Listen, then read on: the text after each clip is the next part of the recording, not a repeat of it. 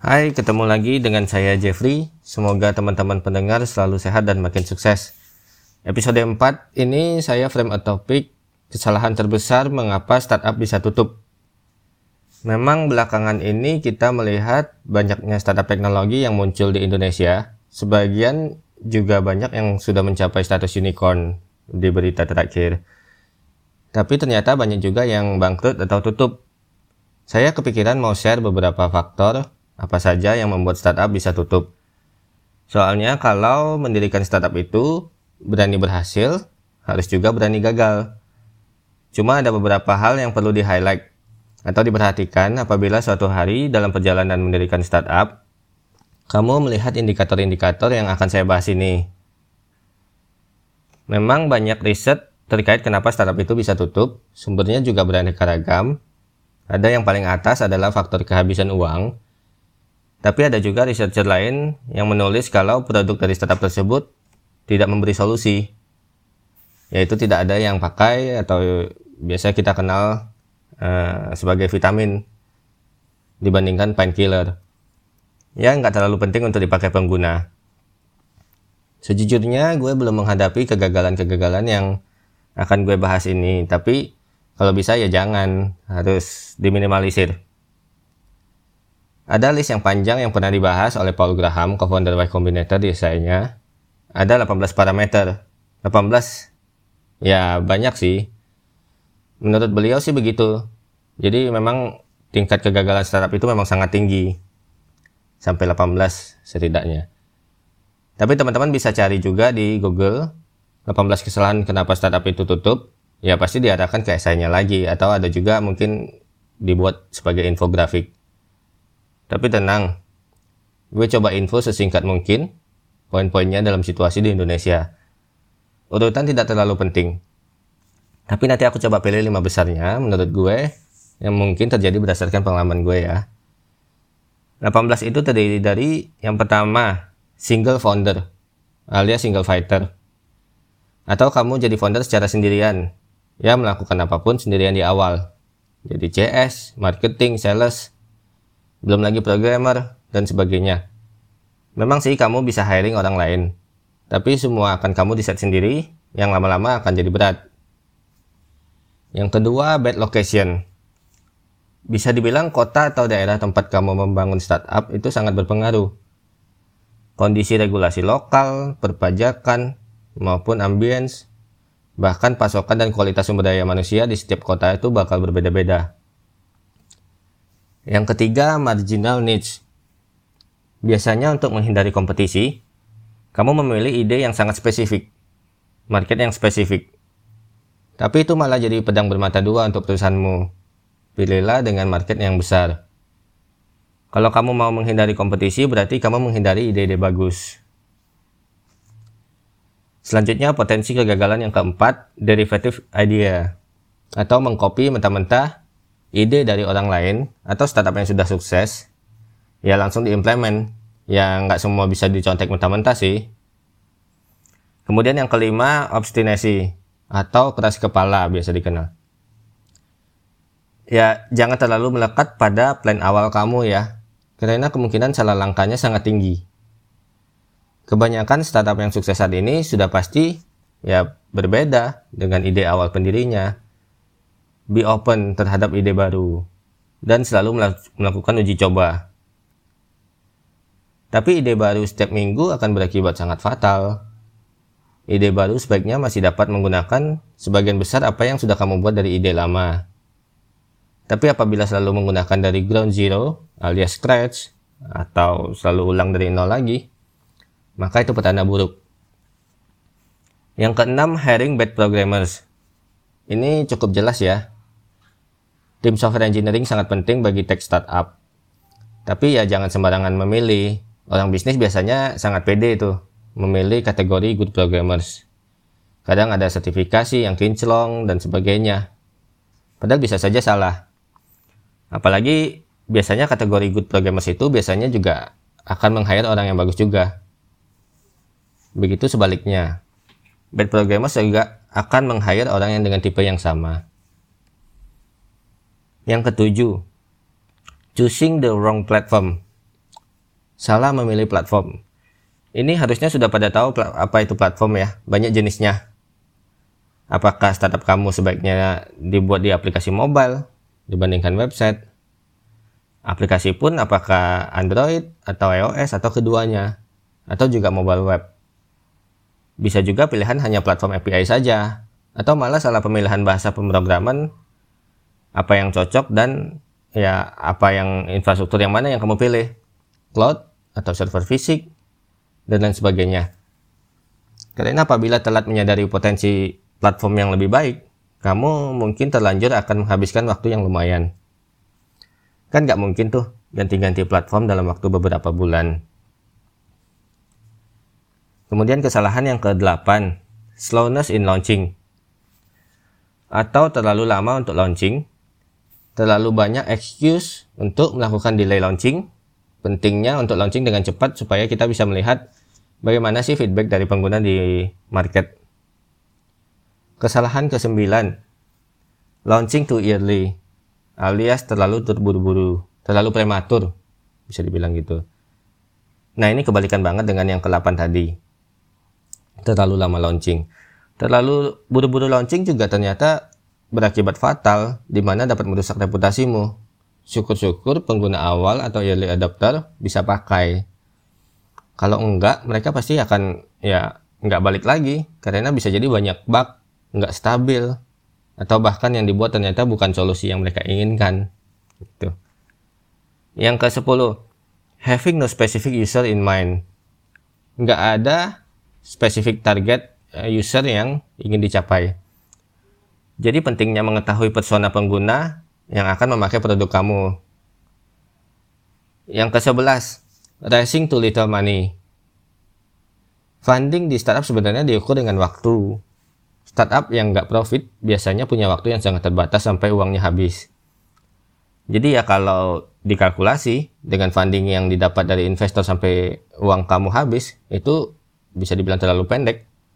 Maka kamu sudah pasti raise too little money. Ini situasi yang nggak bisa digeneralisir. Tergantung kondisi perusahaan kamu sendiri. Melakukan spend di unit apa saja. Yang kedua belas, spending too much. Ini sudah jelas ya, dengan kata lain perusahaan kamu terlalu boros dan cepat menghabiskan uang. Yang ketiga belas, kebalikan dari yang dua belas, ini raise too much money. Ternyata kebanyakan uang juga nggak bagus. Banyak uang mungkin lebih berbahaya bahkan. Karena terlalu nyaman juga untuk mengganti arah perusahaan apabila sudah nggak ada pengguna. Ya dipikir uang masih banyak, ya bakar aja terus. Padahal pengguna nggak mau pakai, hanya diiming-iming uang terus. Apalagi too much money erat kaitannya dengan banyaknya orang di perusahaan. Yang bakal lebih sulit mengerahkan semua orang mempunyai goal yang sama. Yang keempat belas, poor investor management. Terlalu banyak investor juga akan menambah kesulitan kamu untuk memanage appetite atau preferensi arah perusahaan dari investor masing-masing. Banyaknya energi yang terbuang untuk menyelesaikan masalah ini ya eh, dibandingkan membuat produk itu sendiri. Semakin banyak uang yang kamu ambil biasanya memang ya lebih sulit untuk memanage investor ya. Kesalahan yang kelima belas, sacrificing user to profit ya. Eh, bukan berarti making money itu nggak penting. Tapi sebaiknya fokus membuat sesuatu yang orang ingin pakai. Ya painkiller, sampai orang nggak bisa menolak produk kamu, karena itu lebih susah daripada membuat profit. Apabila banyaknya pengguna yang menginginkan produk kamu, maka ya profitable hanya tinggal beberapa langkah saja. Kemudian kesalahan ke enam belas, not wanting to get your hands dirty. Ini cukup jelas. Soalnya kalau cuma beride saja tapi nggak turun mengeksekusi, berarti kamu juga tidak menarik bagi pengguna. Memang ini bukan kerjaan yang gampang, tapi peluang untuk sukses sangat tinggi apabila kamu sebagai founder yang turun langsung ke permasalahan pengguna. Ketujuh belas, fights between founders. Ini sebenarnya uh, ya ini lumrah terjadi lah. Apalagi namanya founder itu belum tentu teman akrab. Ada juga yang baru kenal beberapa tahun atau bahkan beberapa bulan. Pastinya chemistry sangat berpengaruh. Tapi hal tersebut bisa diminimalisir meskipun nggak sepenuhnya dicegah. Yaitu teman-teman boleh cek kembali deh podcast gue di episode tiga mencari co-founder di startup. Kesalahan ke delapan belas yang menyebabkan startup tutup yaitu half-hearted effort atau nggak bersungguh-sungguh membuat startup. Ya setengah hati, usaha yang setengah-setengah. Ini kembali lagi ke motivasimu sebagai founder. Kalau cuma ajang gaya-gayaan, mending nggak usah. Atau di start, saat startupmu tutup, uh, ya ya sudah, lu nggak bisa ngapa-ngapain. Startupmu membutuhkan action kamu sebagai founder, tapi ternyata kamu nggak bisa full time di perusahaan kamu sendiri, maka kegagalannya lebih tinggi. Jadi ya itu, delapan belas kesalahan yang membuat startup gagal. Sudah diriset dengan baik oleh Paul Graham. Nah sekarang dari delapan belas itu gue coba pilih lima yang peluang kesalahannya cukup besar yang terjadi selama pengalaman gue menjalankan startup. Ini perspektif gue pribadi, jadi situasinya belum tentu bisa digeneralisir, belum tentu sama dengan startup orang lain. Urutan tidak terlalu penting. Yang pertama menurut saya, having no specific user in mind ya. Ini penting banget untuk kamu mengetahui target pengguna, apa yang ingin kamu capai. Soalnya kamu bakal fokus untuk memberi solusi untuk spesifik user tersebut. Dengan tahu user apa yang ingin dicapai, startup kamu akan bergerak lebih efektif dan terarah. Yang kedua, not wanting to get your hands dirty. No-brainer sih ini. Founder mana sih yang nggak turun langsung ke tim, ke lapangan? Mau stage-nya awal banget atau udah gede, harus berani tahu masalah di tim kamu, masalah di lapangan, masalah di perusahaan. Ya, masalah apapun yang kamu hadapi, internal maupun eksternal. Yang ketiga, menurut saya nggak kalah penting ini yang mungkin terjadi juga, slowness in launching. Sepertinya yang pernah gue jelaskan di podcast episode dua, waktu atau lebih spesifik lagi kecepatan adalah itu bahan bakar utama di startup. Jangan menunda apapun untuk melakukan rilis ke market. Reid Hoffman, co-foundernya LinkedIn atau ex-Paypal Mafia berkata, "If you are not embraced by the first version of your product, you have launched too early." Jadi, you have launched too late ya. Uh, jadi, biasanya produk pertama yang kamu launching itu pasti akan membuat kamu malu. Kalau lu nggak malu, berarti kamu sudah terlambat lah. Uh, sudah terlalu matang untuk launching, terlalu pede. Ya, ya terla- terlambat gitu. Yang keempat, gue pilih obstinasi atau keras kepala. Nah ini, kalau kamu jadi co-founder ataupun jadi investor di startup, misalnya someday, kalau ketemu salah satu founder yang keras kepala, ya nggak bisa terima input, nggak bisa terima kritik.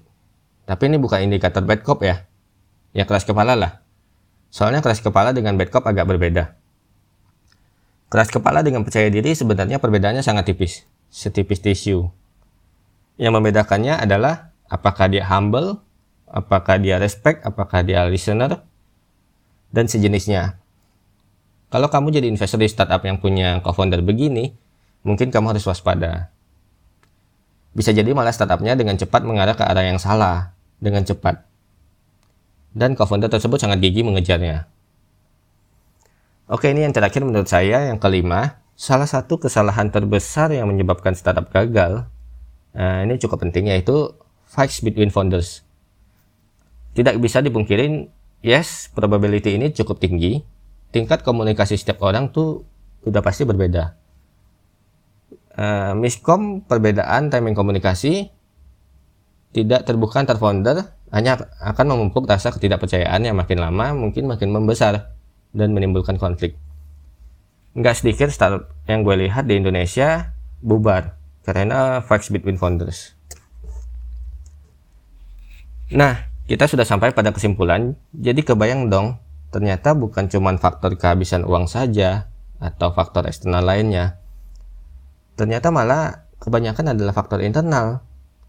Nah, sudah aku sebutin sih delapan belas dan aku rangkum menjadi lima yang menurut aku probability-nya lebih tinggi. Ya, dengan lingkungan di startup Indonesia. Bisa benar, bisa salah. Jadi, jangan ragu untuk bersungguh-sungguh bekerja lebih keras dan lebih cerdas untuk startup kamu. Terima kasih sudah mendengarkan. Sekian sharingnya, semoga bermanfaat dan sukses. Nantikan episode selanjutnya.